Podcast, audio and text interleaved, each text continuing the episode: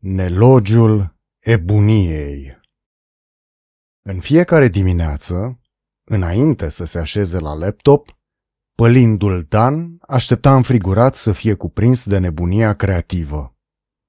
Se uita în stânga, se uita în dreapta, bătea darabana cu degetele pe birou și, ocazional, când era sigur că nu-l privește nimeni, închidea ochii și mima foarte convingător, neatenția, încercând astfel să ademenească nebunia. Nebunia, în schimb, avea lucruri mai bune de făcut decât să binecuvânteze un biet poet cu darurile ei. Sătul să aștepte. Pălindul Dan comuta, oftând, pe tastatura românească și mai scria câteva rânduri ca să mai treacă timpul. Așa a publicat trei volume pe care critica le-a lăudat, dar cam cu jumătate de gură și parcă mai mult din politețe. Cel mai tare îl enervau nebunii care stăteau la balamuc așa, degeaba, într-un colț și își iroseau nebunia prevestind nenorociri și secetă, prăsind molii sau bălăcărind autoritățile. Când n-avea inspirație, urca dealul, inventa o mătușă depresivă și se insinua în clădirea verde a ospiciului unde se răstea la pacienți. De ce? îi întreba Pălin. În loc să creați. Voi prevestiți nenorociri și secetă, prăsiți molii și bălăcăriți autoritățile. Plictisitorilor! Să vă fie rușină, domnilor nebuni, că vă bate joc de nebunie și stricați bunul renume.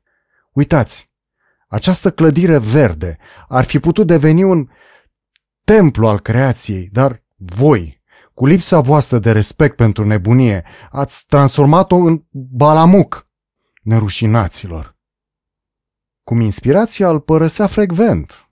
Pălindul Dan deschidea din ce în ce mai rar laptopul, urca din ce în ce mai des dealul și se răstea din ce în ce mai tare la pacienți. Până într-o zi când ghinionul, atras de certurile cu pacienții, a făcut ca Pălin să strige la un domn amabil, care își risipea nebunia creativă, vorbind cu pacienții cei plictisitori și notând lucruri care sigur nu erau versuri într-un carnețel. Domnul amabil l-a ascultat cu răbdare pe Pălin. A scris ceva care sigur nu era un vers în carnețelul său și l-a închis într-o cameră unde nebunia creativă l-aștepta cu un zâmbet zeflemitor. Aici erai! Ticăloaso!